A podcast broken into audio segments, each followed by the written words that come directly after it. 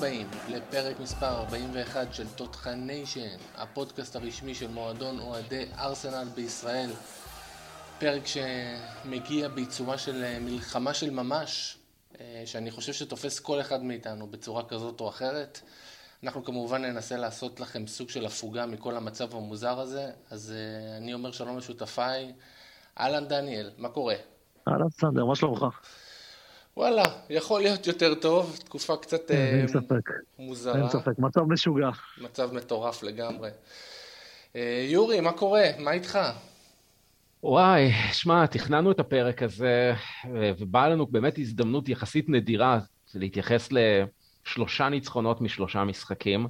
באמת תשע נקודות מתשע אפשרויות, הרבה מעבר לציפיות המוקדמות שלנו בפרק הקודם, אם אתם זוכרים, שככה הימרנו ככה לתוצאות ועל כמות הנקודות שנצבור מהרצף הזה, אז כאילו אמרנו, וואלה, אם נצבור ארבע נקודות מתוך תשע, אז אנחנו נהיה מרוצים. בסוף צברנו תשע מתוך תשע. וחשבנו שזה הולך להיות פרק אה, ככה מאוד מאוד שמח כולו, אבל אה, אנחנו ככה התבשרנו ממש אה, בימים האחרונים על בשורה שבאמת שינתה את מצב הרוח ב-180 מעלות, עם הידיעה על רומן ברודסקי, זיכרונו לברכה, תותחן ישראלי שנהרג מירי טועה במסגרת המלחמה באוקראינה שאתה ככה הזכרת, סנדר. אה, זה קרה אה, בדרך שלו להימלטות, אה, באיזושהי עיירה ככה דרומית לקייב, הוא נסע בשיירת כלי רכב בדרך לגבול עם מולדובה, כדי משם ככה להיחלץ לישראל. רומן היה אוהד ארסנל, אוהד, אוהד מסור, שגם ככה נכח בכמה מפגשי אוהדים שאנחנו במועדון אוהדי ארסנל יזמנו. רומן היה צעיר, הוא היה רק בן 41 במותו, הוא השאיר אחריו הורים, אישה, שני ילדים קטנים, ואנחנו במועדון אוהדי ארסנל בישראל דאגנו להעביר את הבשורות המעציבות הללו להנהלת הארסנל בלונדון, שתדאג בתוכניית המשחק הקרוב, המשחק הביתי הקרוב של הקבוצה נגד ליברפול, לתת אזכור של כבוד אחרון אפשר להגיד לרומן. וגם אנחנו במועדון אוהדים, מעבר כמובן לפוסט שפרסמנו בעמוד הפייסבוק שלנו, אה, נדאג לכבד את זכרו במפגש האוהדים הקרוב שנקיים, ואנחנו כמובן אה, נפרסם זאת. טוב, נו, אז בואו בוא, צריך להתחיל קצת אה, להרים פה את האווירה, כי זה הולך להיות פרק מאוד... אבל תשמע, מה, מה, מהצרות שקורות בעולם, אפשר לדבר גם על קצת דברים חיוביים, כמו למשל שלוש ניצחונות ברצף. כן, לגמרי, לגמרי, ואנחנו ככה באמת בפרק הזה נשתדל ככה קצת להרים את מצב הרוח ובאמת להתייחס לשלושת הניצחונות שארסנל השיגה, אנחנו מדברים על צמד המשחקים נגד וולפס, כולל הניצחון הבאמת באמת דרמטי והמרשים מאוד במשחק השני, אה, כשבין לבין כמובן הניצחון החשוב גם על ברנדפורד, שככה מייצר לארסנל ככה רצף מאוד מאוד יפה, שנותן לה מקדמה מאוד מאוד יפה לקראת ה... אפשר להגיד, אני לא אגיד ישורת אחרונה של העונה, אבל אולי השליש האחרון של העונה. אה, ששם באמת מצפים לה אה, עדיין לא מעט אתגרים, אבל בכל זאת זה יתרון אל מול היריבות שלה שככה נאבקות מול המקום הרביעי, שמוביל אה, לצ'מפיונס ליג כמובן. אנחנו נדבר בפרק הזה גם על הסרט, הסרט אינבינסיבל של הסרט התיעודי על ארסן ונגר, אה, ככה בפינת היו היה, הפינה ההיסטורית שלנו, וכמובן נתכונן גם לשני המשחקים הקרובים, שני האתגרים הקרובים של ארסנל בפרמייר ליג, אה, המשחק, אה, המשחק החוץ שיש לארסנל נגד ווטפורד, והמשחק הביתי שיבוא לאחר מכן נגד לסטר. אז חברים, אתם מוכנים? יאללה, אז בואו באמת נצא לדרך, ואנחנו יוצאים לדרך עם המשחק הראשון של ארסנל נגד וולפס. אנחנו מתחילים לדבר על הניצחון החוץ שארסנל השיגה, 1-0. אה, מצטדיון מוליניו, ארסנל ככה מגיעה אחרי שבועיים וחצי של פגרה, אה, אחרי מחנה אימונים בדובאי, וחודש ינואר מאוד מתסכל, אה, שככה היא לא הצליחה לרשום ניצחונות בחודש הזה וכבשה רק שער אחד, אבל היא כן מצליחה ממש בשיניים לחלץ שלוש נקודות, ולמעשה שלוש הנקודות הראשונות שלה לשנת 2022, מול אה, יריבה שהגיעה למשחק הזה בכושר טוב, אחרי שלושה ניצחונות אה, רצופים בליגה. המנג'ר, המנג'ר שלהם, של וולבס, נבחר למנג'ר החודש בינואר, קבוצה עיקשת, ככה שממעטת לצפות, כמו שאנחנו יודעים, באיצטדיון קשה, מול קהל אה, ביתי מאוד מאוד קשה, ששר לאורך כל המשחק, ואפשר לומר, חברים, שלוש נקודות שפחות ציפינו להם בתחזיות המוקדמות שלנו. אה, תשמע, פחות ציפינו, וראינו למה פחות ציפינו, כי המשחק היה מאוד חלש, היינו מאוד חלשים במשחק הזה.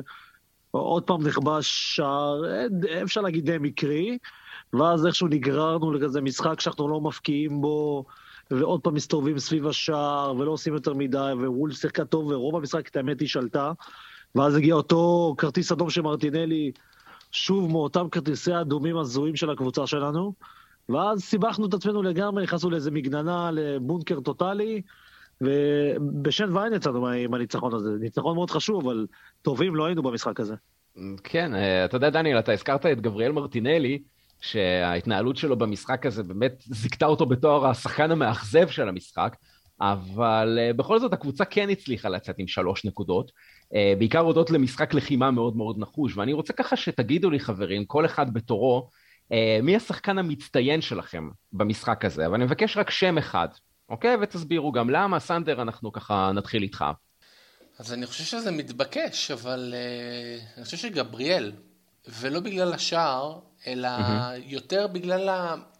זה משחק, זה פשוט משחק של מנהיגות, כאילו גם בהגנה, אה, הרגשתי שפשוט, יש לנו פשוט לידר בהגנה, אה, אנחנו תמיד אומרים את זה מפרק לפרק על אה, בן וייט, אה, ברור שגם גבריאל הוא כזה במנטליות שלו, אבל במשחק הזה זה ממש הורגש.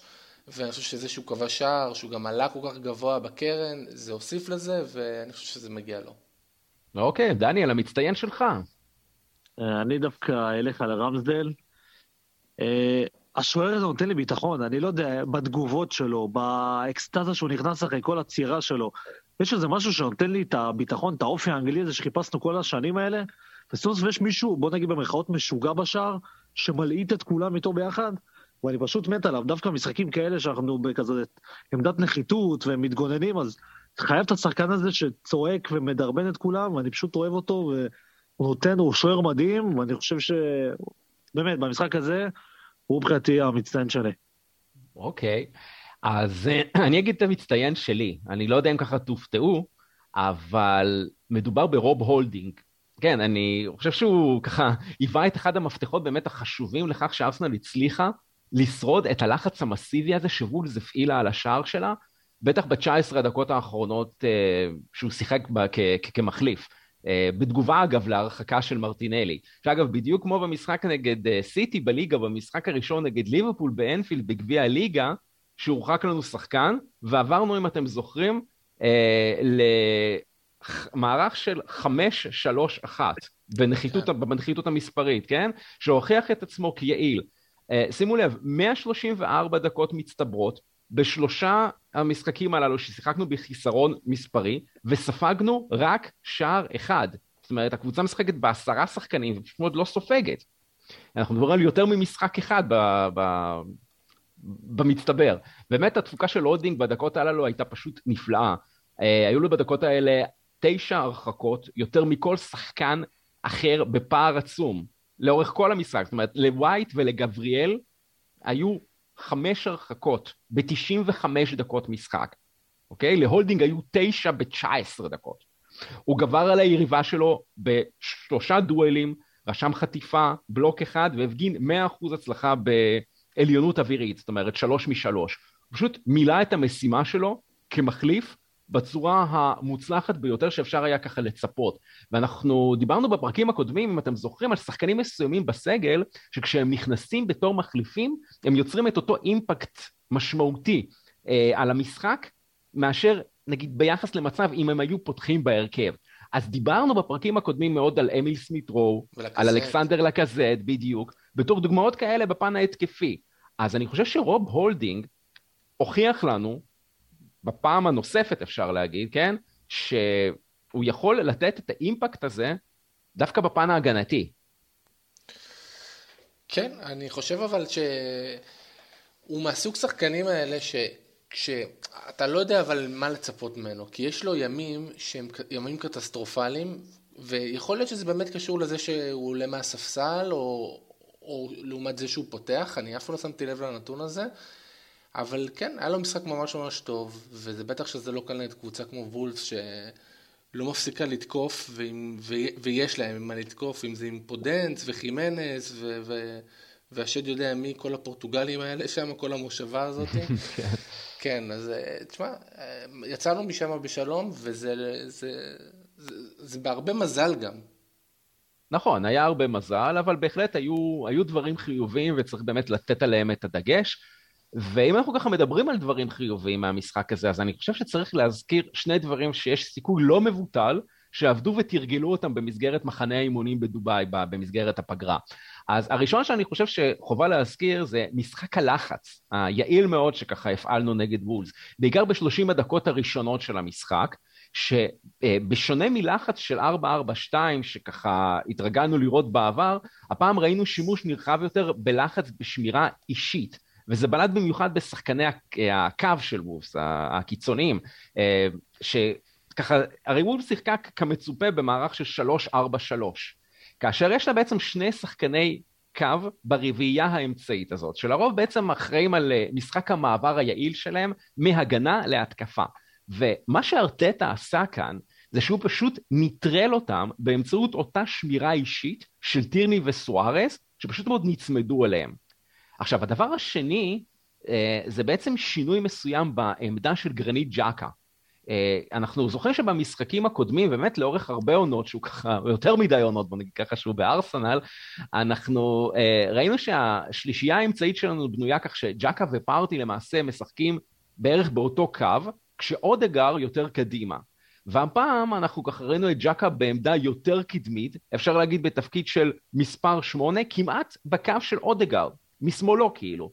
ופארטי למעשה נשאר לבדו בקו האחורי, ואני חושב שראינו את זה בא לידי ביטוי באופן בניית ההתקפות של ארסנל, שהצליחה במשחק חוץ לייצר יותר לחץ התקפי על היריבה מאשר נגיד במשחקי חוץ אה, אחרים מול יריבות בסדר גודל כזה. אה, כן, קודם כל אני מסכים איתך לגבי המשחק הזה, אני, אני בדרך כלל אני לא מפרגן, לא נוהג לא לפרגן לשאקה, אבל הפעם הוא היה באמת, אה, היה לו משחק טוב.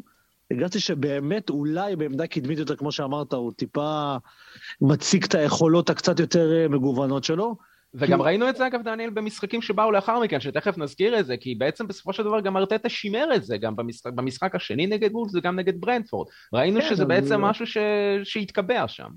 כן, אני אומר, אז יכול להיות שאולי במרכאות גילינו איזה משהו חדש של ז'קה, אולי העמדה הקדמית יותר יהיה עמדה אופטימלית בשבילו, ושם אנחנו מוצאים את המיטב ממנו, כי בעמדה האחורית כל מה שהוא עושה זה כרטיסים אדומים. אז אולי באמת יש פה איזה משהו, ואולי שווה לנסות את זה גם במשחקים הבאים, מעבר, אתה יודע, למה שניסינו כבר, מול קבוצות גדולות יותר, אולי זה גם יעבוד, אבל כן, היה לו, בהחלט היה לו משחק טוב הפעם. כן, אני רק רוצה להגיד משפט קטן, משפט כן. קטן, שזה שז'קה זה שחקן שאומנם אנחנו לא אוהבים, והוא תמיד עושה לנו צרות, אבל אני חושב שבמשחק הזה ובשני המשחקים של באו לאחר מכן, אנחנו ראינו את ג'קה של נבחרת שו... אה, שווייץ. שכולם תמיד משבחים אותו ואומרים וואו איזה שחקן איזה שחקן ותמיד אחרי כל מיני טורנירים אומרים וואו איזה, איזה מנהיג איזה איזה ופה במשחק הזה אני לא יודע אם להגיד מנהיג אבל ראיתי מישהו שאפשר לסמוך עליו. כן לגמרי ודניאל אתה ככה הזכרת את הרקורד המשמעתי של uh, ג'קה ואני ככה רוצה ככה לדבר עליה כי אנחנו אנחנו חוזרים ומדסקסים עליה בכל פעם שאנחנו uh, נפגשים כאן ומדברים uh, על, uh, על ארסנל אז uh, אני, אני חושב שככה, המצב רק החמיר במשחק הספציפי הזה. אומנם הוא, הגיע פשוט ממקום בלתי צפוי, כי לא כל כך... אנחנו כבר התרגלנו לזה שאנחנו מקבלים את זה בדרך כלל מג'אק, אבל הפעם זה באמת הגיע ממרטינלי. אה, וכשאנחנו מסתכלים על המאזן של ארסנל אחרי המשחק הראשון נגד וולפס, אה, מאזן הכרטיסים האדומים בשנת 2022 עומד על, באותה נקודת זמן, עמד על ארבעה כרטיסים בשישה משחקים. זאת אומרת, רוב הקבוצות בליגה לא קיבלו כמות כזאת מתחילת העונה. Uh, ולא רק זה, אלא שמרבית הכרטיסים שנשלפו כלפי שחקני ארסנל היו בעיקר מפעולות חסרות אחריות ושלומיאליות. כלומר, לא תולדה של עבירות גסות, uh, או איזו לחימה ככה מטורפת במרכז השדה.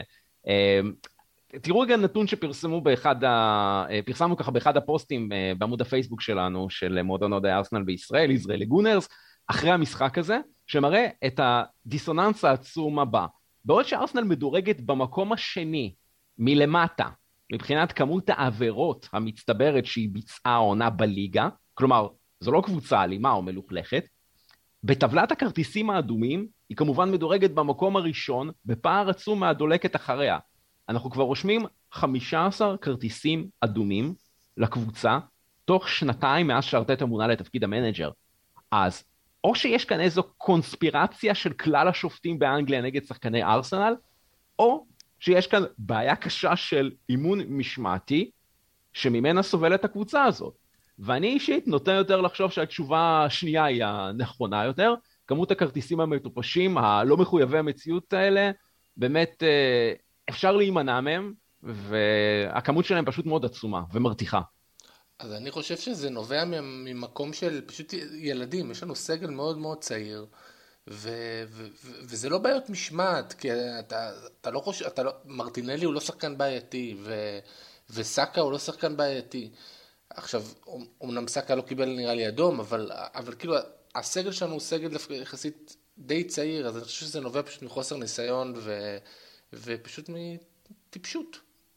כן, לחלוטין, אני לא... כאילו, אני לגמרי מסכים עם סנדר, וגם הנתונים שהראית בעצם, זה בגדול מתחבר אחד לשני. כי בגלל שאמרת שהעבירות הן לא קשורות לאגרסיביות, ואנחנו עדיין במקום הראשון, ולמרות שאנחנו הקבוצה עם הכביכול, עם הכי פחות עבירות בליגה, זה מתחבר לי לטיפשות, כמו שסנדר אמר, לאיזה עבירות מטומטמות, לא מחויבות במציאות, ששחקן מתעצבן, במק... לרוב זה שקה, או איזה בלם שפתאום משתגע סתם איזה עבירה מוזרה, כמו האדום של מרטינלי עכשיו. לא מחויב במציאות, לא ברור מה הוא ניסה לעשות שם. עזבו את זה שזה לא היה אמור להיות אדום, ומשהו מוזר מאוד, כל, כל המהלך הזה. אבל למה אתה תופס את השחקן, השחקן בא להוציא חוץ, כאילו עבירות כאלה שאתה אומר, כאילו, אני גם לא מצפה מארטטה שיגיד למרטינלי, שאומר, אל תתפוס שחקן שהם מוציאים חוץ. אתה מבין, דברים שכאילו, אני לא מצפה שיעבדו עליהם באימונים, אני מצפה ששחקן בקבוצה כמו ארסל יבין שהוא לא עושה את זה פשוט. יש לי תחושה שזה... נטו טיפשות. כאילו. יש לי תחושה שאם זה היה משחק בית שלנו, זה לא היה, זה לא היה נגמר באדום. יכול להיות, ואתה ככה מרים לי להנחתה באמת לעבור למשחק הבית. אה, שזה בעצם האייטם הבא שלנו, אנחנו רוצים ככה לדבר על המשחק הסופר דרמטי, עם הסיום הסופר דרמטי, המשחק הביתי של ארסנל נגד וולפס, שאירע שבועיים לאחר מכן, משחק שארסנל אה, ניצחה 2-1. אה, אני באופן אישי זוכר מארסנל בשנים האחרונות מעט מאוד סיומים כאלה של ווינרים, אולי מאז שער הניצחון של דני וולבק בתוספת הזמן מקרן נגד לסטר לפני איזה חמש שנים, משהו כזה, משחק ככה ש... שזכור אולי לכולנו, והמשחק נגד וולס התפתח באופן שונה לחלוטין מהמשחק הראשון, אה, שהיה די במוליניו, כאשר הפעם אה, אנחנו אה, ראינו את ארסנל רק תוקפת, בזמן שככה בפעם הקודמת ראינו אותה ככה יותר מנסה להסתגר ולהתגונן. Uh, הפעם היא באמת נקלעה לפיגור מוקדם, ובסופו של דבר עם הרבה מאוד אופי הצליחה להשיג את הקאמבק ואת המהפך המיוחל, ואפשר להגיד, uh, חברים, מהפך מיוחל שהגיע לה, נכון? כן, המהפך בהחלט הגיע לה, באמת היה משחק מאוד מאוד מתסכל, אנחנו שלטנו בו לאורך כל המשחק, וגם הנתונים, 26 בעיטות מול 6, זה כאילו, פער מטורף בין שתי הקבוצות, ובאמת חשבנו שזה עוד משחק שאנחנו הולכים uh, להתבאס, כי היינו, אם היינו מפסידים את המשחק הזה, זה אותו משחק שהיינו אומרים, הנה, המשחק הזה, זה מה שגרם לנו לאבד את המקום הרביעי, המקום השלישי, לא משנה מה. היינו זוכרים את המשחק הזה לרעה, אם לא היינו מנצחים אותו, ועכשיו אנחנו זוכרים אותו לטובה, בגלל הניצחון הדרמטי שכאילו הרים את הקבוצה הזאת ואת המורל של האוהדים, ומציב אותנו במקום מדהים, כאילו, אני לא זוכר כבר מתי הפעם האחרונה באמת היינו כל כך קרובים, גם uh, עם סיכוי גבוה מאוד לקחת את המקום השלישי, וכמובן הרביעי, כאילו, אני... תקנו אותי, אולי מול ה... מאז המשחק מול אסטר שציינת, אני לא זוכר עונה שהיינו כל כך קרובים לצמרת. כן, ואתה יודע, דניאל, אתה הזכרת את הנתונים הסטטיסטיים, באמת את ה-26-6 בכל מה שקשור לבעיטות, ואני רוצה ברשותך ככה להתייחס לעוד שני נתונים. אז נתון אחד זה כל מה שקשור למסירות בשליש האחרון של המגרש, אה, כשלארסנל היו 126 מסירות, אל מול 39 בלבד של וולף, זה רק מראה על הדומיננטיות ההתקפית שהייתה ככה לארסנל במשחק הזה ואת הלחץ העצום שהיא הפעילה. ועוד נתון שעוד יותר מחזק את זה, וזה נתון שככה אני אוהב להתייחס בפרקים האחרונים אליו, וזה נתון ה-XG, ה-expected goals, השערים הצפויים, שבעוד לוולפס המספר עמד על 1.11, המספר של ארסנל עמד על 2.51, אז אתם רואים שכובד המשקל היה באופן חד משמעי ב, באמת ב, בשליש האחרון של וולס, ו, ובאמת הלחץ שארסנל הפעילה היה עצום. ומעבר לנתונים ההתקפיים, חשוב גם לציין את משחק הלחץ המצוין שארסנל הפעילה על וולס, שככה גרמו לה לאבד המון כדורים. אני חושב שארטטה ידע שהיכולת של ארסנל לייצר שערים די מוגבלת במשחק הזה, בטח בהתחשב בכך שאמיל סמית רוד נעדר בגלל מחלה, וכמובן לקזט שחווה עונה מאוד יבשה מבחינת כיבושים, אז במשחק מובנה אה, יהיה מאוד מאוד קשה לפצח את ההגנה השנייה בטבעה בפרמייר ליג. אז כמובן שלמשחק הלחץ ולעיבודים שמגיעים בעקבותיו יש השפעה מאוד מאוד גבוהה על יצירת התקפות מעבר והן בעצם אלה שמאפשרות לסכן את היריבה. והשחקנים ידעו אה, שאת האנרגיות כדי להמשיך לאורך כל המשחק ולהפעיל את הלחץ הזה, הם יכולים לקבל מהקהל, וראינו גם בשידור בטלוויזיה גם את לקזט, גם את מרטינלי וגם את ארטטה ככה מניפים את הידיים לכיוון היציאים בבקשה מהקהל המקומי לתת את העידוד והדחיפה שהשחקנים צריכים. ואני חושב שלא מעט מהניצחון הזה מגיע לקהל שלנו, ולקזד אגב גם הודה לקהל ברעיון שבסיום המשחק. כן, אז אני אגיד שני דברים לגבי כל מה שאמרת עכשיו. אני חושב שהסיבה שהיינו צריכים את הקהל, אני אגיד שני דברים שליליים דווקא למשחק הזה. הסיבה שהיינו צריכים את הקהל זה תוצאה ישירה של חלון העברות. כי אתה רואה במשחק הזה שסמית רואו שלך לא נמצא בסגל. ומה יש לך על הספסל? יש לך את פפה ויש לך את אנקטיה. עזוב רגע את ה... איך נגמר המשחק, בוא נשים את זה רגע בצד. אנחנו יודעים שבכל יום נתון אחר הם לא מספקים לך את, ה... את הסחורה. ו... ואז מה היה קורה? אז אני חושב שטוב שיש לנו את הקהל וטוב שהקהל דחף אותנו, אבל מצד שני, אתה, אתה, חבל שלא התחזקנו, כי המשחק הזה יכול לי גם בכיף אה, להסתיים לתוצאה אחרת ותוצאה הפוכה לחלוטין, ואז היינו מדברים אחרת לגמרי. והדבר השני שרציתי להגיד, זה שנורא נורא נורא מד... מתחיל להדאיג אותי, וזה משהו שלא הזכרנו בכלל, בכלל, בכלל אה, בפודקאסט שלנו, זה משחק הרגל של רמסדל, שהוא ממש ממש לוקה בחסר. כל פעם כשהכדור אצלו, והוא עם ה... אני בלחץ, אני אומר, שישחרר, שישחרר את הכדור, הוא, הוא יודע לתפוס את הכדור עם הידיים, לשחק, לשחק איתו עם הרגליים זה, זה משהו שקצת קשה לו. אה, אני דווקא חושב שיש איזשהו אה, שיפור הדרגתי במשחק הרגל של רמסדל בעונות האחרונות, כן? שהנתונים הסטטיסטיים בהחלט מחזקים את זה. יכול להיות שפה ושם יש לו איזה שהם אה, טעויות, אבל זה משהו שלי באופן אישי לא כל כך בלט לעין, אם להגיד לך את האמת. אמ, אני ברשותכם הייתי רוצה ככה שנדבר קצת על אה, ניהול המשחק של מיקל ארטטה, ובעיקר על המפנה שחל במשחק של ארסנל בעקבות החילופים שהוא ביצע בסביבות הדקות 70 אה, עד 75, שהוא ככה הכניס לשדה את ניקולס פפה במקום מרטינלי, ולאחר מכן את אדי אנקטיה במקום סדריק, אה, וכשהראשון ביניהם בעצם הפך להיות ה-game שלנו, אבל אני חושב שלא מדובר רק בשינוי פרסונלי, אלא גם בשינוי מהותי בשיטת המשחק. אה, גם אם היה מדובר כאן בהימור מסוים ברמה הגנתית, אה, ההימור הזה הצליח בסופו של דבר. ואני חושב שגם ההימור הזה היה שווה, כי כשהקבוצה שלך נמצאת בפיגור 20 דקות לסוף, אין לך מה להפסיד, ואתה פשוט חייב לשנות ולהמר קצת. אז למעשה ארסנל עברה לשחק ממערך של 4-3-3, המערך הקבוע שלה, בעצם למערך של 3-5-2. אה, זאת אומרת, משהו שהוא יותר מעבה בעצם את הקישור ואת החוד, ומשאיר לך בעצם עורף יחסית חשוף של שלושה שחקנים בלבד.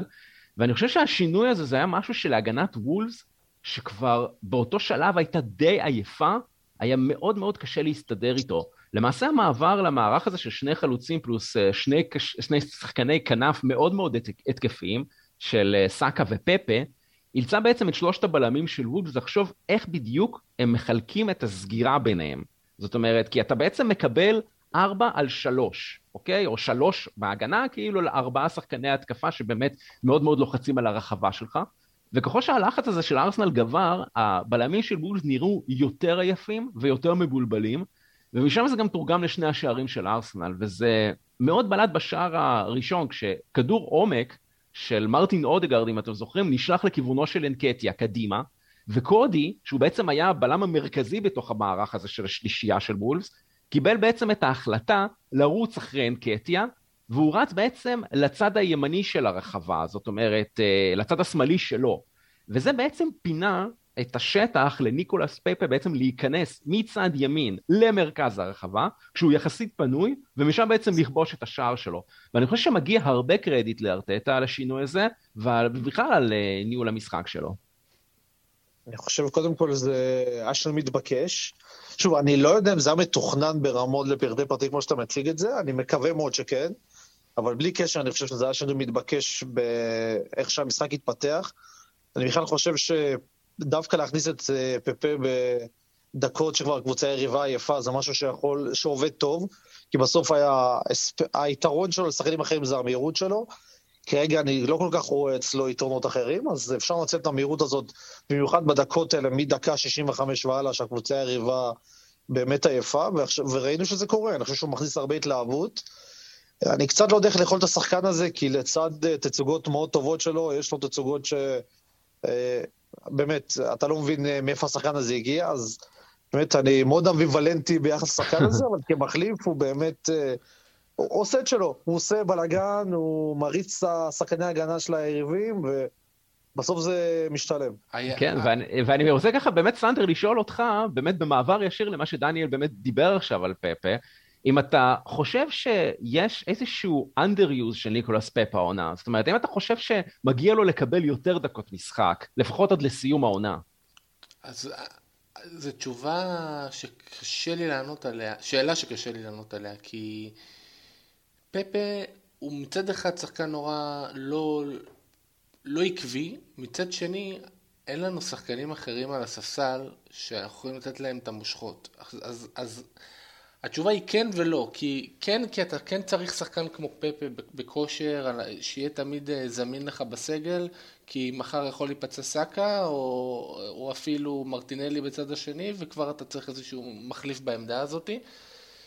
אז אני חושב שהוא כן צריך לתת לו את הדקות, אנחנו גם צריכים לזכור שהיה שיח כזה בשבועות האחרונים, שארטטה נראה לי אמר את זה, שיש שיפור ניכר ב- ביכולת של פפה, ו- וכולם מדברים על זה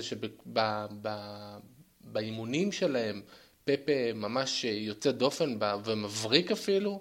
כן, הוא אמר אפילו להשתמש במושג שחקן אחר. בדיוק, בדיוק. ואני יכול להגיד, ואני אגיד את זה בזהירות, שבמשחק הזה, אמנם זה היה אולי רבע שעה, הוא באמת היה מבריק. אה, עדיין ראינו את השטויות שהוא אוהב לעשות, שזה לכדרר אובר עם הכדור, אבל ראינו שחקן טיפה יותר, יותר אה, מחושב, בוא נגיד את זה ככה. אז אה, כן, מגיעים לו יותר דקות, אולי בשלב הזה עדיין 20 דקות פה, 20 דקות שם, אבל לגמרי מגיע לו. דניאל, דעתך, אה, היית רוצה לראות יותר את פפה על המגרש? אני חושב, שוב, זה כמו, זה מתחבר לי למה שאמרתי קודם, אני מאוד אמיוולנטי לגביו, כי כמו שאמרתי, או שהוא ממש זורח, או שהוא לא זורח. אה, בלשון המעטה כמובן לא זורח, אבל כן הייתי רוצה להשתמש בו יותר, במיוחד בהתחשב שבאמת לא קנינו אף שחקן אחר בחודש ינואר, ושווה בכל זאת לנצל עד הסוף את, ה, את הפוטנציאל שלנו, לנסות לראות מה עוד אפשר להוציא מהשחקן. כי אולי שנה, שנתיים זה אותו זמן שלוקח לשחקן להתעורר, אולי אחרי אליפות אפריקה הטובה שהייתה לו, זה טיפה יעורר אותו והוא יהיה, בוא נגיד, שחקן אחר, או משהו שלא ראינו ממנו עד היום. הייתי משתמש בו, כי בסוף אין לנו יותר מדי כלים התקפיים, אז, אז לגמרי, כאילו, אני לא רואה סיבה להשאיר אותו לספסל, במיוחד שאנחנו לעיתים מסתבכים בהפקעת שערים. אוקיי. אז uh, יש לנו עוד משחק אחד שאנחנו כך צריכים לדבר עליו, וזה בעצם המשחק שהיה בין שני המשחקים נגד וולס, וזה בעצם המשחק של ארסנל נגד ברנדפורד, הניצחון 2-1, הניצחון הביתי. Uh, זה בעצם היה ניצחון שני ברציפות, ניצחון מאוד מאוד חשוב במאבק על המקום בטופ 4. אה, משחק שגם היינו חייבים לנצח כדי לשמור על ממוצע צבירת הנקודות הטוב ביותר, כן, כן, תקשיבו טוב, אה, נגד קבוצות שלא מה top 6. אה, בכל מה שקשור אה, לקבוצות שאנחנו ככה נמצאים איתם במאבק על המקום אה, בליגת האלופות. אז שימו לב, ארסנל צברה 39 נקודות מתוך 51 אפשרויות, שזה ממוצע של 2.29 נקודות למשחק. אה, לצורך ההשוואה נגיד למנצ'סטר יונייטד ממוצע של 1.81 נקודות למשחק מול קבוצות שמחוץ לטופ 6, אה, לווסטאם יש ממוצע של 1.73, לטוטנאם יש ממוצע של 1.92 וזה בהחלט נתון מאוד מאוד מעודד שככה מראה על יציבות שאנחנו אה, יודעים להפגין ויודעים ככה לקחת נקודות במקומות שאנחנו צריכים לקחת אותם, בדיוק כמו במשחק הזה נגד ברנדפורד. כן. זה היה עוד המשחקים שאתה צריך לסמן עליהם וי, אנחנו בסוף שלטנו במשחק, אה, עשינו מה שאנחנו צריכים, ניצחנו אותו ניצחון, לצערי ספגנו שער מיותר לחלוטין, אבל בסוף סימנו וי על קבוצה שהיא ממוקמת אה, נמוך, אנחנו במשחק ביתי, אה, אין פה אפילו מה, זה, זה לא היה, לא, לא רוצה לחשוב בכלל תסריט שלא ידעו מנצחים משחק כזה, במיוחד שאנחנו כל כך קרובים להשיג את המקומות הנחשקים השלישי והרביעי. אז באמת, סימנו וי, וזה מה שחשוב, אבל אה, שוב, לצערי חבל על השער שספגנו, שהוא לא קשור לכלום. כן, נכון, זה שער, זה שער מיותר, אבל באמת צריך להסתכל על 98 אה, אחוז אולי הטובים שהיו במשחק הזה, והזכרת, דניאל, את הדומיננטיות המוחלטת שהייתה לארסנל, אה, גם פה מאוד מאוד בדומה למשחק נגד וול שבא לאחר מכן, שהיה שם 26-6, אז הפעם היה לארסנל 24-6. כן? מבחינת אה, איומים לשער, אה, גם, אה, הפעם גם היה יותר פוזיישן, זאת אומרת יותר שליטה בכדור עם 66 אחוזים לארסנל מול 33 בלבד של ברנדפורד. כמות המסירות, 562 לארסנל מול 294 בלבד של ברנדפורד. בקיצור, דומיננטיות מוחלטת. ועוד נתון שאותו ככה פרסמנו בפוסט בעמוד הפייסבוק של מועדון האוהדים, ישראלי גונרס, זה שרק במהלך המחצית הראשונה של המשחק, ארסנל העבירה 32 קרוסים, אוקיי? שזו באמת כמות הגבוהה ביותר שלה. לצורך ההשוואה, במשחק נגד ברלי, שגם בו ארסנל, אם אתם זוכרים, שתה ללא עוררין, בכל המשחק היא העבירה שם 35 קרוסים, שזה היה גם המספר הגבוה ביותר שלה עד עכשיו העונה. 16 מהקרוסים במשחק הזה היו של סדריק, אגב. הבעיה באמת המרכזית שמאוד מאוד בלטה זה ש... כל אותם כדורי רוחב בעצם והגבהות לא, לא זכו למימוש, לא זכו לכתובת, כי הם, הם התבררו כפחות יעילים, ובכלל כל השיטת הדיירקט הזאת ששיחקנו במחצית הראשונה לא ממש הועילה, בטח אה, בהיעדר חלוץ מרכזי גבוה, חלוץ מרכזי פיזי, ואני חושב שהרבה מאוד מהכדורים הללו הורחקו בבונקר הזה שברנדפורד הציגה די, די בקלות, אה, כי הם השתמשו שם באמת בחמישה שחקני הגנה, ולפעמים זה אפילו נראה כמו איזו שמינייה כזאת ככה, שפשוט מתבצרת על הרחבה שלהם. ובסיום המחצית הראשונה היה ברור לי שככה זה לא יכול אה, להמשיך לעבוד, ושאנחנו באמת אה, עשויים למצוא את עצמנו שוב באותו סצנריו שאנחנו כל כך מכירים, העונה וגם בעונות הקודמות, כמו למשל במשחק של התיקו המאופס הזה נגד ברלי, ואנחנו חייבים באמת פלן בי, חייבים תוכנית ב', ואני ככה שמחתי מאוד לראות שהפעם דווקא הייתה לארטט התוכנית ב', ואתה סנדר בטח אה, רוצה ככה לדבר עליה. כן, אז uh, בניגוד ככה למשחקים אחרים שאנחנו בדרך כלל רואים את ארסנל ככה עולה עם איזושהי אג'נדה למשחק ומתחילה את ההתקפות ואם לא הולך אז ממשיכים באותו סגנון ומקסימום מחליפים שחקן באותו עמדה עם אותו תפקיד ו- ובסוף אנחנו חוזרים חלילה על אותה פעולה ואותה פעולה שוב ושוב ושוב ובסוף לא יוצא מזה כלום. אז כאן דווקא נראה שכאילו ארטטה והצוות המקצועי עשו קצת אה, שיעורי בית, אה, ואנחנו רואים את זה ממש, אה, אפשר לראות את זה ממש בהשוואה בין המחצית הראשונה למחצית השנייה, שבמחצית הראשונה למשל, כשארסנל הייתה בהתקפה, בהנעת כדור, אז אתה רואה ששחקנים היו נורא רחוקים אחד מהשני, כדורגל נורא נורא צפוי של הארסנל, זאת אומרת ששתי הבלמים מאחורה והמגנים מצטרפים, כל המשחק נורא נורא נורא צפוף, מה שמקשה ככה על התפתחות המשחק ועל על המצבים, וכמובן כשהכדור עובר בין שחקן לשחקן אז יש חילופי עמדות, אבל בסופו של דבר כולם עומדים עדיין באותו מקום, מה שככה מקשה על הפתיחות של, ה, של המשחק. ואיך זה השתנה במחצית השנייה?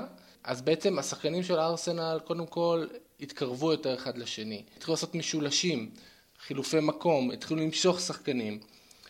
גם כשאתה מסתכל על, ה, על ההיטמפ של המשחק, על, ה, על ה, ממש אפשר לראות את מפת החום, איפה השחקנים של ארסנל היו, אז אתה רואה שיש יותר פעילות שהתבצעה מתוך מרכז המגרש, אה, למרות שאנחנו רגילים לראות את ארסנל תוקפת מהאגפים. בחלק מההתקפות למשל, אה, זה הפך להיות מהתקפה של 2, 5, 3, זה הפך פתאום להיות ל-2, 3, ואז אה, יותר חבר'ה מקדימה.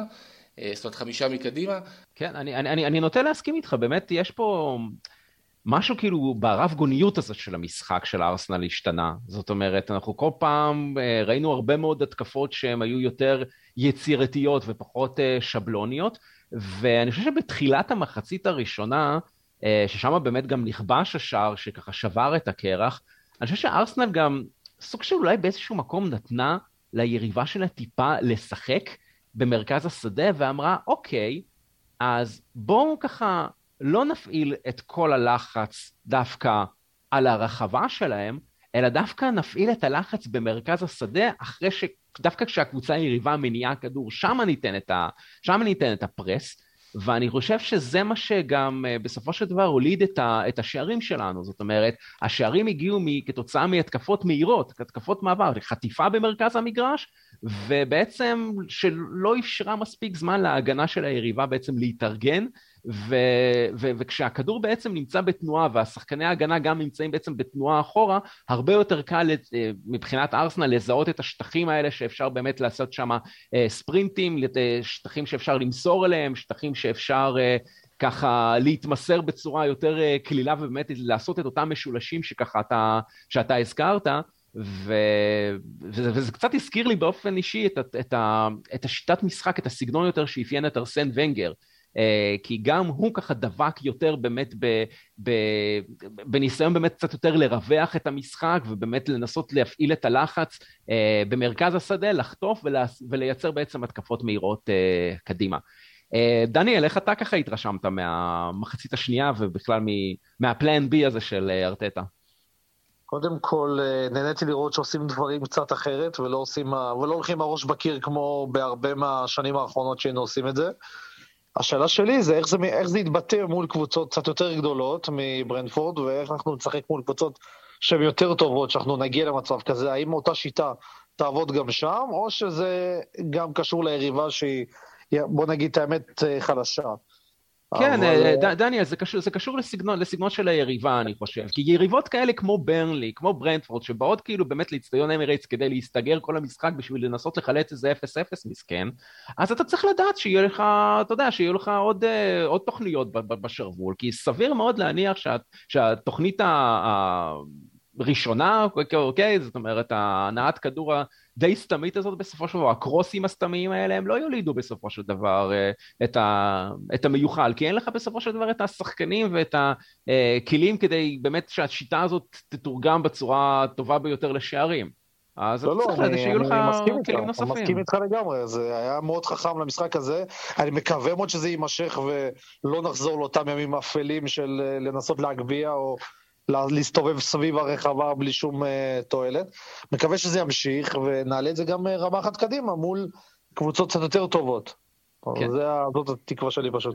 אני מצטרף כמובן לתקווה הזאת שלך, דניאל, ואם אנחנו ככה הזכרנו את uh, עידן ארסן ונגר והמשחק היפה שאפיין את ארסנל בעידן הזה, זה מעביר אותנו באמת באופן ישיר לפינת הנוסטלגיה שלנו, פינת היו היה, שתעסוק הפעם ביסודות המבע הקולנועי. אז אה, פתיח ומתחילים.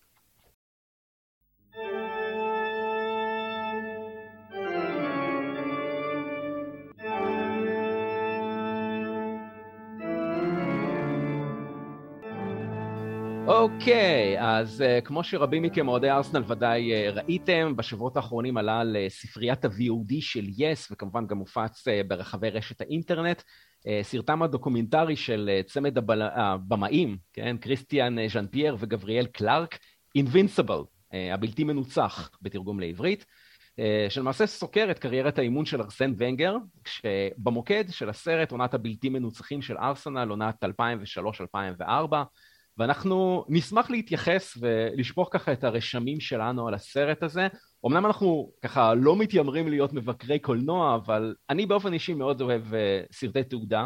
Uh, סרטים כאלה שעוסקים בקבוצות ספורט, בספורטי העבר, באייקונים כאלה, וגם במאמנים מצליחים מכל הענפים, ואפשר ככה להזכיר בהקשר הזה לא מעט סרטים וסדרות שככה יצאו בשנים האחרונות, כמו סדרת המופת 30 על 30 של ESPN, או סדרת הריקוד האחרון אה, שיצא לפני אה, כשנה.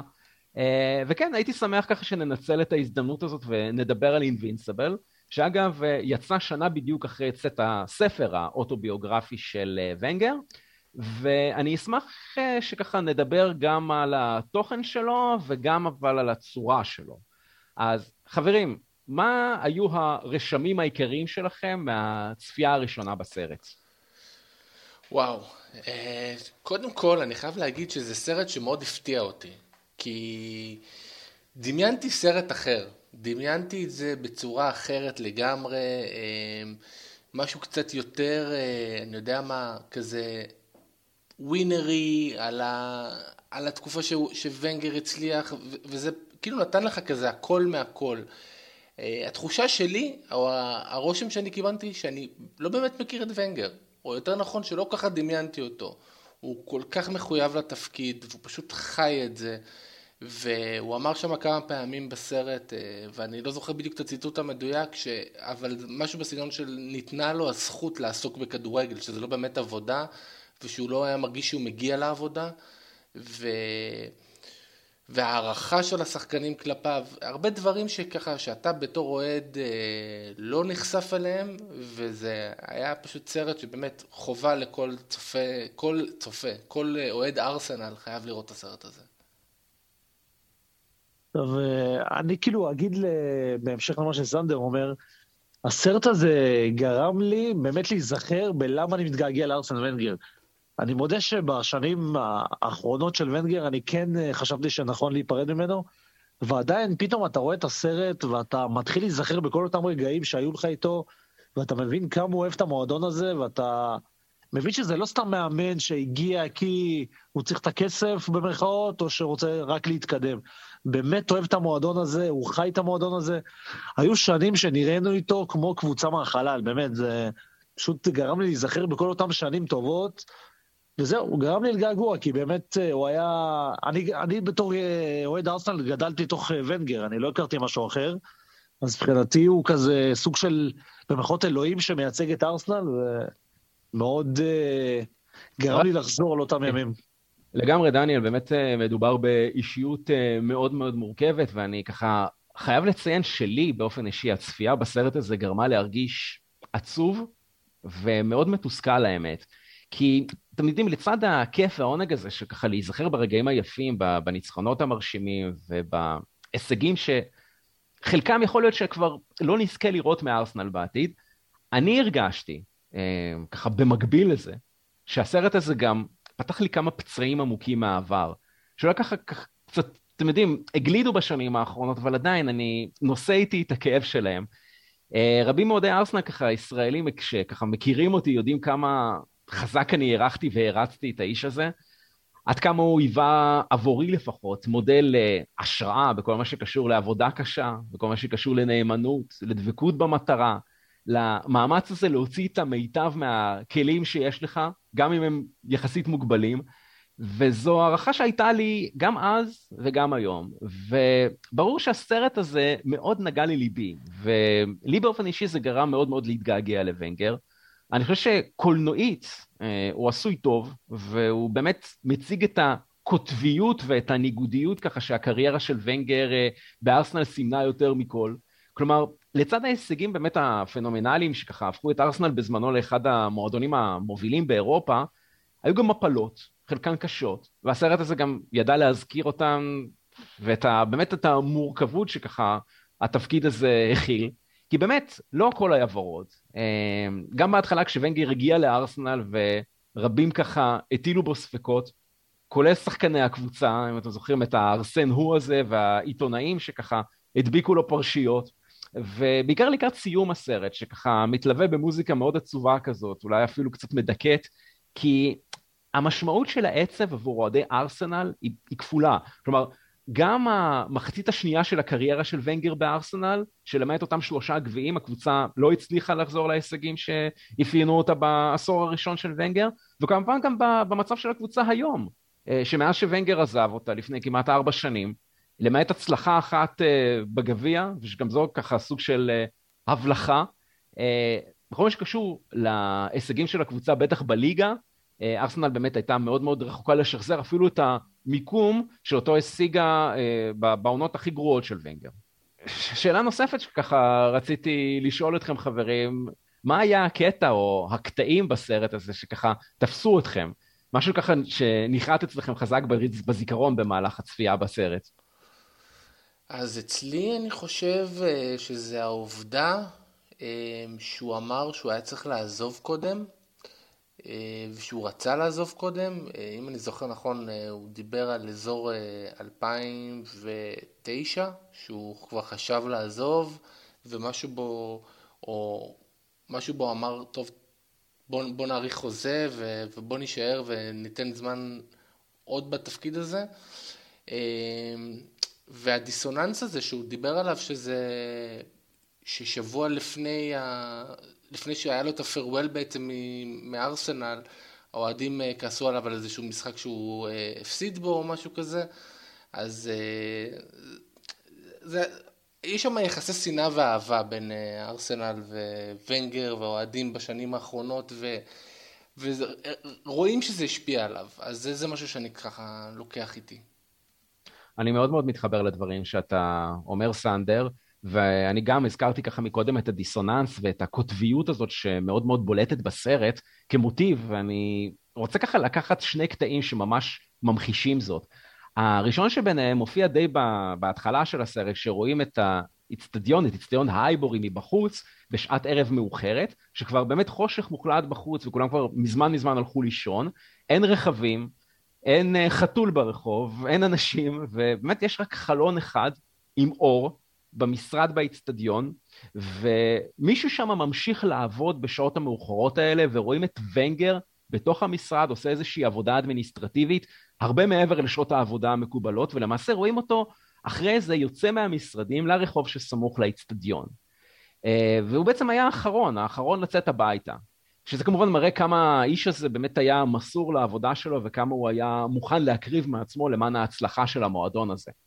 והקטע השני לקוח בדיוק מאותו מקום, אבל fast forward, 20 שנה קדימה, אנחנו מדלגים ככה בזמן, אבל נשארים באותו מקום, לרחובות שסמוכים להייבורי, שם למעשה בעצם מתקיימת אותה, או מתקיימות אותן צעדות uh, מחאה של אוהדי הארסנל, ואני באמת מתקשה מאוד לקרוא להם אוהדים כי אני אישית אה, בז להם, ואני מתבייש שהם חלק מהמועדון הזה, והם אה, מבעירים שם אבוקות אה, שהם ככה מתלוות בקריאות של בדם באש את ונגר נגרש, ובאמת רוצים לערוף את הראש שלו כאילו מדובר באויב העם, כאילו שזה מינימום לואי ה-16, וזה פשוט אותי באופן אישי החליא, ואני אישית יודע שככה בצעדות הללו גם השתתפו כמה מועדים מקהילת אוהדי ארסנל הישראלית, שאני אישית לא אשכח ולא אסלח להם על כך, ועד יומי האחרון, זה פשוט תעודת עניות ושפל לאוהדי הקבוצה, אה, שכמובן אה, הולטו ברפש, ברפש אינסופי כלפי ונגר ברשתות החברתיות באותה תקופה. כמה קיצוניים שככה מהמלהיטים הבולטים היו העיתונאי פירס מורגן ודיטי מ-AFTV, אה, שכמה כיף ככה לדעת שיש איזה כוח צדק מאזן בעולם הזה, והדיטי הזה הולך ככה לשבת עכשיו בכלא, כמובן מסיבות אחרות לגמרי. אני יודע שגם האכזבה מהדרך שבה ונגר גורש מהמועדון על ידי אותם אה, חלאות, גרמה ללא מעט אוהדים אה, ותיקים של ארסנל, פשוט לנתק את הקשר שלהם מהמועדון. אחד מהם הוא יושב ראש מועדון אוהדי ארסנל בישראל, סטיבן רוקמן, אוהד של הקבוצה כבר מעל 50 שנה, אנגלוסקסי, באמת מגיל ילדות, שפשוט עד היום מתקשה לקבל את מה שקרה באותם חודשים, חודשים שחורים, ופשוט ניתק קשר מארסנל, הוא לא צופה במשחקים שלה בגלל כל מה שקרה שם, והוא אגב לא היחיד, לצערי, ולצערי זה גם ממש ממש עצוב לראות את זה, עצוב, עצוב גם ש... שזה באמת אה, אה, נתן ככה את התחושה הזאת של, ה, של הניתוק מהמועדון להרבה מאוד אה, אוהדים. ועצוב גם היה להרגיש את הבדידות הזאת של ונגר, זו באמת תחושה שמועברת מאוד מאוד חזק בסרט הזה, כלומר, שוב עניין של הקוטביות הזאת שככה, כשאתה מצליח ורושם הישגים, אז אתה מוקף בהמון המון אנשים והרבה מאוד תמיכה, ואתה ככה על גלי התהילה עם אהדה והערצה מסביב, ומהצד השני של הקוטב, כשאתה ככה אה, פחות מוכר בתחילת העידן שלו, או פחות מצליח בסיום העידן שלו, אז כולם פתאום מתרחקים ממך. כולם פתאום מתעלמים ולא זוכרים. אתה מרגיש בודד, אתה מרגיש לבד במערכה, אה, אתה גם מרגיש חרטה, אותה חרטה שסנדר אתה הזכרת, על כך שבאמת אה, בחרת להשקיע כל כך הרבה מעצמך ולחפש את ההישגים בדרך הקשה, ולהיות בסופו של דבר הגיבור הטרגי של הסיפור הזה. אה, בזמן שהיו לך חל, לא מעט חלופות כמו שהבנו מוונגר, גם דרכים ככה חלופיות להגיע ולהצליח אולי במקום אחר, אה, וזה עצוב, וזה מתסכל, ועם הרגשות הללו אני ככה יצאתי מהצפייה בסרט הזה. הוא, הוא גם דיבר על זה ש, שזה גם עלה לו על הזמן שלו עם המשפחה, זאת אומרת שהוא התרחק מה, מהבנות אם אני זוכר נכון. ברור. ו... ו... אבל אה, אתם חייבים לזכור שזה... אני אולי מסכים על דברים קיצוניים שהיו, שהם לא במקום, ובכל זאת צריך לכבד את הבן אדם, ו... אבל בוא לא נשכח שהיה לנו שנים מזעזעות עם ארסן ונגר, עם תבוסות מביכות בכל איצטדיון של קבוצה גדולה, שהבן אדם קצת היה בתוך התעקש על איזה תוכנית משחק, על איזה אידיאולוגיה שהוא שמר עליה באדיקות, ועם כל הדברים הטובים, כמו שאמרתי, היו לוונגר גם הרבה דברים מאוד לא טובים, שלי גם בתור אוהד גרמו לסבל. שוב, כמובן לא מאחל לו ולא חלילה דברים, אה, בסוף אני יודע להעריך את מה שהוא כן נתן לנו, אבל היו הרבה מאוד עונות, שלא הצלחנו, כי ארסן ונגר התעקש על דברים, ופייר, אני זוכר את ההפסדים הגדולים, זה היה לנו שנים של 8-2 יונייטד, 6-0 צ'לסי, 6-2 סיטי, תוצאות של משחקי כדורסל, ואני לא יכול להגיד שהדברים, כל המחאה הייתה מנותקת מהמציאות, כי היא לא הייתה מנותקת מהמציאות. היו עונות שהיינו מושפלים כל פעם מחדש. דניאל, יש, יש, אני, אני פשוט, אני, אני רוצה רגע לעצור אותך, כי, כי, כי אני חושב שאנחנו לא מדברים על, על אנחנו צריכים לדבר קצת על הגבולות של המחאה, אוקיי? על הדרכים שבה אה, צריך להביע את, ה, את המחאה של האוהדים, אוקיי?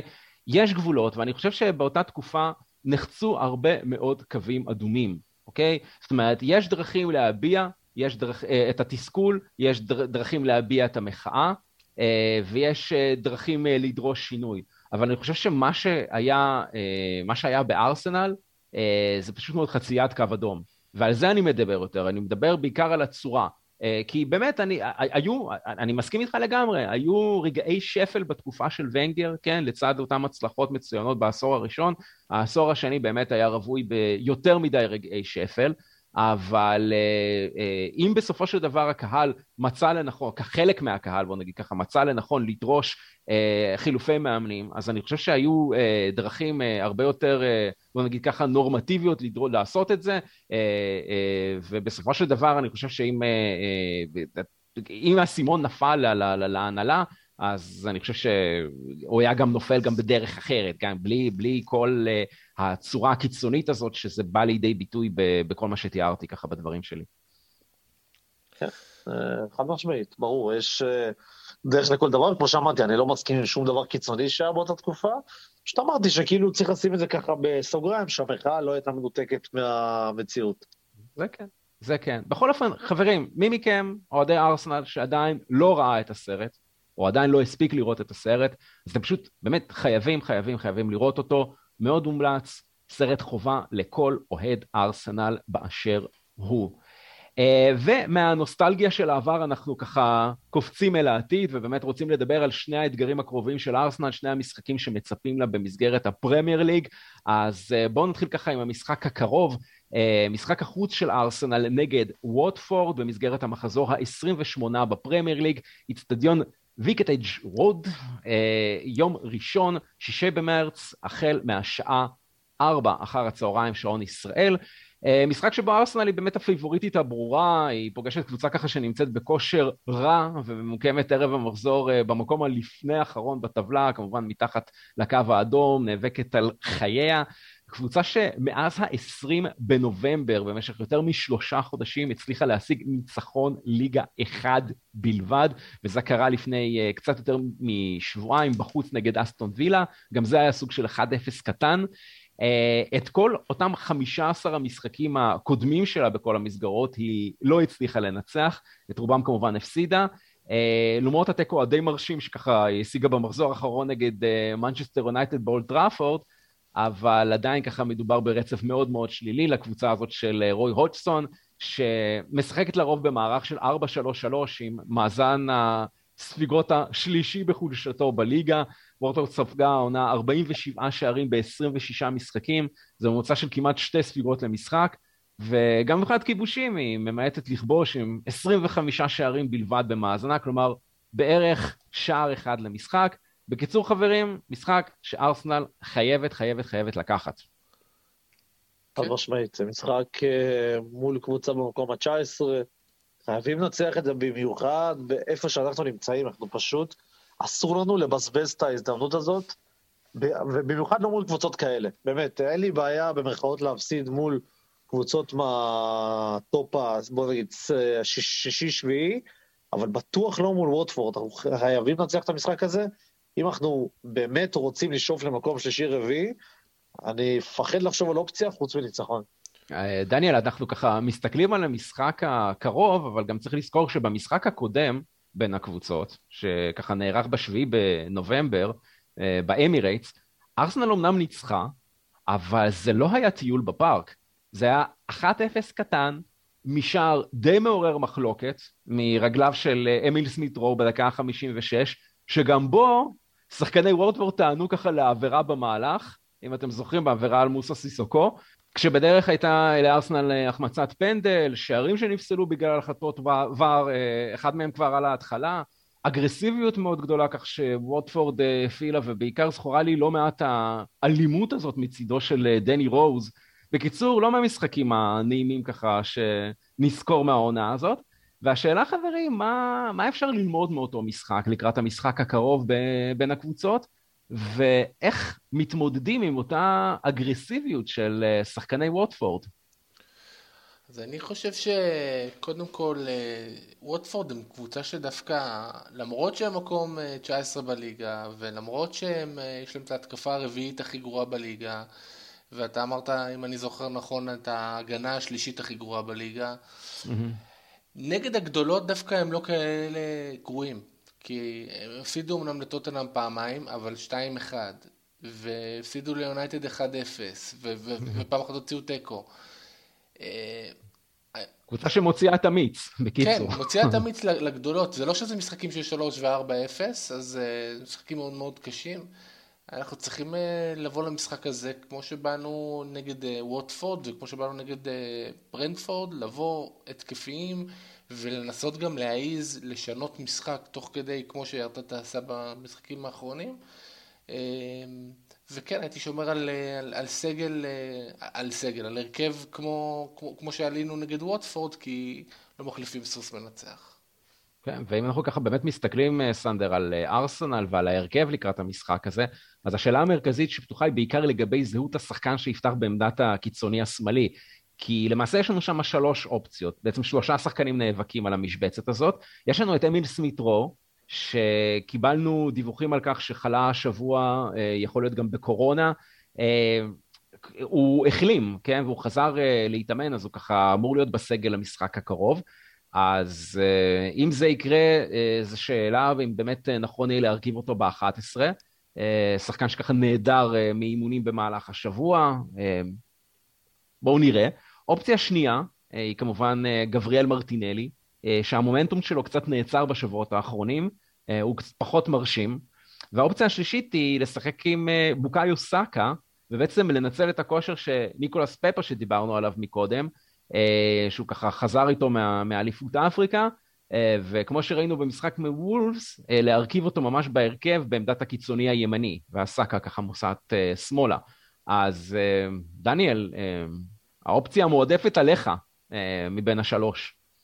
האמת שאני הייתי הולך עם האופציה השלישית, באמת הייתי פותח עם סאקה ופפה. הייתי נותן לפפה את בוא נגיד, את האופציה להוכיח את זה שהוא באמת טיפה השתנה, אולי חזר אחרת, במיוחד עכשיו אחרי המשחק האחרון שהוא שינה אותו לגמרי. כן הייתי הולך עם האופציה הזאת, הייתי בוחן את זה. אם הייתי רואה שזה עוד פעם לא עובד, אז הייתי גם מסיק אה, הלאה למשחקים הבאים, אבל כן הייתי נותן לו את הפריבילגיה הזאת לפתוח במשחק הזה. אוקיי. סנדר, אתה היית ממשיך עם מרטינלי, אם אני מבין נכון. נכון. אני הייתי ממשיך עם מרטינלי, אני לא מסכים כל כך עם דניאל, אני חושב שמוקדם מדי לפתוח עם פפה אחרי שהוא נהדר כל כך הרבה זמן, נכון שהיה לו דקות טובות נגד, אה, אה, אה, נגד וולפס. וולפס בסוף שם, אבל עדיין זה מוקדם מדי לתת לו הרבה הרבה הרבה יותר דקות. מה גם שאני חושב, אה, אתה אמרת מקודם שיש לו איזושהי ירידה אה, ביכולת למרטינלי בתקופה האחרונה. במומנטום, אני... כן, כאילו איכשהו הייתה איזושהי תחושה שכאילו וואלה במשך חודש, חודש וחצי הוא ככה על הגל, ואז פתאום אנחנו רואים בשבועות האחרונים שקצת פחות, וגם הכרטיס הזה וההרחקה. כן, אבל אתה יודע ממה זה נובע באמת. זה לא נובע מזה, זה נובע מזה שאנחנו משחקים לרוב מצד ימין, אנחנו תמיד משחקים על סאקה. ורוב ההתקפות הולכות מצד ימין ופחות מצד שמאל. ואני חושב ש, שמרטינלי כשהוא פרח זה היה במשחקים שבאנו יותר מצד שמאל.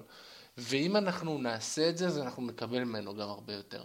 אז אני כן הייתי פותח עם מרטינלי, מה גם שמרטינלי הוא הרבה יותר אפקטיבי, כשהוא מהשחקנים שכשהם פותחים הם הרבה יותר טובים מאשר כשהם פותח, אה, עולים מהספסל. אה, ו, ופפה נכון לרגע זה לפחות, בדיוק ההפך, אז זה למה הייתי עולה ככה. אוקיי, טוב, אז בואו נאמר קצת על התוצאה למשחק הקרוב. דניאל, אנחנו נתחיל עם ההימור שלך, כמה כמה הולך להיגמר המשחק? 2-0 לארסנל. אוקיי, סנדר, ההימור שלך. 2-1 לארסנל. 2-1 לארסנל. אני אאמר על 1-0 קטן, על שחזור התוצאה מהמשחק הראשון. שוב, אני לא... בגלל שהזכרנו את זה שווטפורד באמת קבוצה, קבוצה עיקשת, קבוצה מאוד מאוד פיזית ולוחמנית, אני חושב שיהיה מאוד מאוד קשה לארסנל לנצח ביותר משער אחד. אז בהפרש של יותר משער אחד, וזו קבוצה שבאמת אה, גם מתקשה לכבוש, אז אני חושב שהתוצאה שאני לפחות צופה במשחק הקרוב. ויש לנו משחק נוסף בחלוף שבוע, משחק ביתי של ארסנל שתארח את לסטר סיטי במסגרת המחזור ה-29 בפרמייר ליג. אה, באיצטדיון אמירייטס, יום ראשון, 13 במרץ, החל מהשעה שש וחצי בערב, שעון ישראל, ולסטר סיטי, ככה נכון לעכשיו, מדורגת במקום ה-12 בטבלה, מקום די מאכזב מבחינתה, אחרי שככה הורגלנו בשנים האחרונות לראות אותה קרובה יותר למקומות המובילים לאירופה. יש לה כמה משחקים חסרים ביד, אז יכול להיות שככה המקום הריאלי שלה הוא טיפה יותר גבוה, אבל עדיין שנה מאכזבת מבחינתה. חלק מזה היא תולדה בעצם של הפציעה המתמשכת של ג'יימי ורדי, אה, בן ה-35, ג'יימי ורדי הלא נגמר, עם 11 שערים ב-22 הופעות בכל המסגרות העונה, שהוא הכובש המצטיין שלהם, אבל נכון לעכשיו הוא פצוע, נעדר מפעילות כבר אה, חודשיים, החל מה-28 בדצמבר. והמנג'ר שלהם, ברנדון רוג'רס, ככה עדכן שהוא חוזר בהדרגה לאימונים, אבל עוד לא ממש ברור אם יהיה כשיר למשחק נגד ארסנל. אז בואו נדבר קצת על השחקנים האחרים שארסנל צריכה להיזהר מהם, ואני מניח שבראש ובראשונה נזכיר את יורי. יורי טלמנס כמובן. יורי טלמנס, אה, יש לנו כמובן גם את אה, לוקמן, שחקן אה, קיצוני שמשחק ממש ממש טוב, הגיע אליהם מלייפציג, שגם הוא פקטור משמעותי בהתקפה. וכמובן יש להם את דקה, שגם כן שחקן מאוד מאוד מרשים, גם כן שחקן קדמי. אז ככה שאני חושב שהשלישייה הזאת יכולה לעשות לארסנל המון המון המון צרות. נכון, הם במקום לא, לא מבטיח ב, בליגה, אבל זו קבוצה שדווקא נגד הגדולות יודעת להתעורר, ואנחנו צריכים להיזהר ממשחק הזה. לגמרי, ואתה יודע, סנדר נסטר גם אה, נוטה לשנות מערכים בתדירות מאוד מאוד גבוהה, גבוהה ממשחק למשחק, מה שהופך אותה גם לקבוצה מאוד מאוד לא צפויה, שמאוד מאוד קשה להתכונן אליה. אה, לרוב היא ככה משחקת עם רביעייה אחורית, אבל דווקא אה, במשחק מול ארסנל בסיבוב הראשון של העונה, בסוף אוקטובר, היא שיחקה עם חמישייה אחורית. ואולי גם בגלל זה גם שילמה את המחיר, כי ארסנל באמת ניצחה אותה 2-0 אה, משערים אה, של גבריאל ואמיל סמית רו. בסוג של בליץ, אם אתם זוכרים, ממש מהדקה הראשונה, פשוט תפסה את ההגנה של אסטר עם המכנסיים למטה בסוג של שוק מוחלט, והחזיקה את ה-2-0 הזה עד לסיום המשחק. אבל אני מאמין שהפעם, הלק, הלקח ככה נלמד אצל לסטר, ושחקני לסטר הגיעו יותר מוכנים לתחילת המשחק. אבל מצד שני מדובר ככה במשחק ביתי של ארסנל, שהיא גם הפייבוריטית לניצחון. אז uh, בואו נדבר ככה באמת על המפתחות לניצחון. אז דניאל, uh, נתחיל איתך. Uh, מה לדעתך ארסנל צריכה לעשות כדי ככה להשאיר את שלושת הנקודות uh, מהמשחק הזה בלונ... בלונדון? קודם כל להמשיך את מה שעשינו בשלושה משחקים האחרונים. אני חושב הגנה, קודם כל הגנה חזקה. Uh, אנחנו חייבים את uh, כל ההגנה שלנו בשיאה. כמו שדיברתם, יש ללסטר חוליית התקפה שלא נופלת מהרבה קבוצות צמרת בליגה, והמשימה לא תהיה פשוטה. אני מתנחם בזה, מה זה מתנחם? אני שמח מהעובדה שהמשחק הזה בבית שלנו, בסוף בבית אנחנו קבוצה אחרת לחלוטין מהקבוצה, בוא לא נגיד אחרת לחלוטין, אבל קבוצה הרבה יותר חזקה מהקבוצת אה, חוץ שלנו. אני פשוט חושב שהמפתח הוא הגנה חזקה, ואני מקווה שהקישור באמת יתמודד עם הקישור החזק של לסטר, כי אנחנו נצטרך את פרטי ושקה בשיאם. וזה המפתח מבחינתי, להיות אגרסיביים וקישור חזק. אה, אוקיי, סנדר, יש לך מפתח או מפתחות ככה להוסיף על מה שדניאל אמר? אני חושב שאנחנו מגיעים למשחק כזה במומנטום טוב, אבל אנחנו צריכים לזכור שלסטר, לפני, המש... לפני המשחק הזה נגדנו, יש להם עוד שתי משחקים, אחד נגד לידס אה, בבית ואחד אה, בליגה האירופית. ככה שאנחנו יכולים לתפוס אותם בתקופה שהם אה, קצת אולי עייפים, כי זה שלושה mm-hmm. משחקים בשבוע, אה, וואלה. אז מפתחות, אה, אני הייתי אומר, אנחנו צריכים לעלות התקפי, כי כדי להתיש אותם, לעלות עם... אולי במשחק הזה דווקא הייתי עולה עם פפה. שחקן מהיר שככה יכול להריץ שם את, את המגן השמאלי שלהם, mm-hmm. ובצד השני עם סאקה. אז פה כן דווקא הייתי הולך עם מה שדניאל הציע נגד ווטפורד. אוקיי, אז אני בהחלט מצטרף למה שאתה אמרת, ובאמת הלחץ, ואולי גם אה, משחק מהיר, משחק התשה כזה, אה, יכול בהחלט לשחק אה, לטובתנו. אז בואו ככה ניתן את ההימורים שלנו גם על המשחק הזה. דניאל, נתחיל איתך, כמה כמה הולך להסתיים? זה הימור קשה, כי הכל באמת, אני חושב שהכל יכול להיות במשחק הזה, אבל אני אלך על 2-1 לארסנל, ניצחון צמוד ומותח. אוקיי, אה, סנדר, ההימור שלך. אה, לכל סוף טוב יש סוף, אז אני חושב שאנחנו נפסיד את המשחק הזה 2-1 ללסטר. וואלה. כן. אוקיי. אה, טוב, אני, אני כן אשאר אופטימי, אבל גם באופטימיות ככה יחסית זהירה. אני אאמר הפעם על התוצאה שדניאל הימר עליה, על 2-1. אני חושב ששוב, אני לא יכול להמר על תוצאה גבוהה מבחינת ארסנל, כי אני לא מאמין ביכולות ההתקפיות שלה יותר מדי, אבל אני כן, כן, כן חושב שהיא אה, אה, תצליח, מה שנקרא, חמש ניצחונות ברצף? אה, כן, כן, ההימור שלי כן, כן, אני, זה הימור אופטימי. אחרי זה כבר יש לנו, אתה יודע, עוד נדבר על זה ככה בפרק הבא, על ליברפול ואתגרים יותר זה, אבל אני כן חושב שארסנל עכשיו נמצאת במומנטום חיובי. וכן, אני, אני הייתי רוצה, רוצה ומקווה ומאמין שארסנל יכולה לייצר רצף של חמישה ניצחונות ליגה, שהם באמת ייתנו לה מקדמה עצומה, עצומה עצומה לקראת uh, הישורת האחרונה. Uh, טוב, אז uh, אנחנו ככה מגיעים לסיומו של הפרק הזה, uh, ככה פרק שככה ערבב הרבה הרבה הרבה רגשות. Uh, זמן לתזכורות. אז אתם מוזמנים לעקוב אחרי הפודקאסט שלנו בפלטפורמות השונות על ידי לחיצה על עקוב ובכך תיחשפו לתכנים החדשים שלנו בעמוד הבית. אוקיי, אז uh, תעקבו וזמן ככה להגיד תודה uh, לכל מי שככה היה שותף לפרק הזה, אז uh, קודם כל אנחנו רוצים להגיד תודה למאזינים שלנו ותודה כמובן לכם חברים, תודה רבה דניאל ותודה רבה לך סנדר. תודה רבה יורית, נהניתי מאוד, למרות שוב כמו שאמרת הנסיבות התחילו בצורה שהיא לא הצורה האולטימטיבית לפתוח אה, פודקאסט אחרי שלושה ניצחונות, אבל אה, חלק מהחיים, לצערנו. לגמרי, כן. לגמרי. תודה רבה חברים, תודה יורי, תודה דניאל, היה תענוג כמו כל פעם. ואנחנו ככה נשתמע כמובן בפרק הבא שלנו. עד אז אנחנו כמובן נאחל שלום עולמי, מה שנקרא ב- ב- בימים הללו, וכמובן גם הרבה מאוד בריאות לכולנו, ואנחנו נשתמע בפרק הבא. יאללה ביי.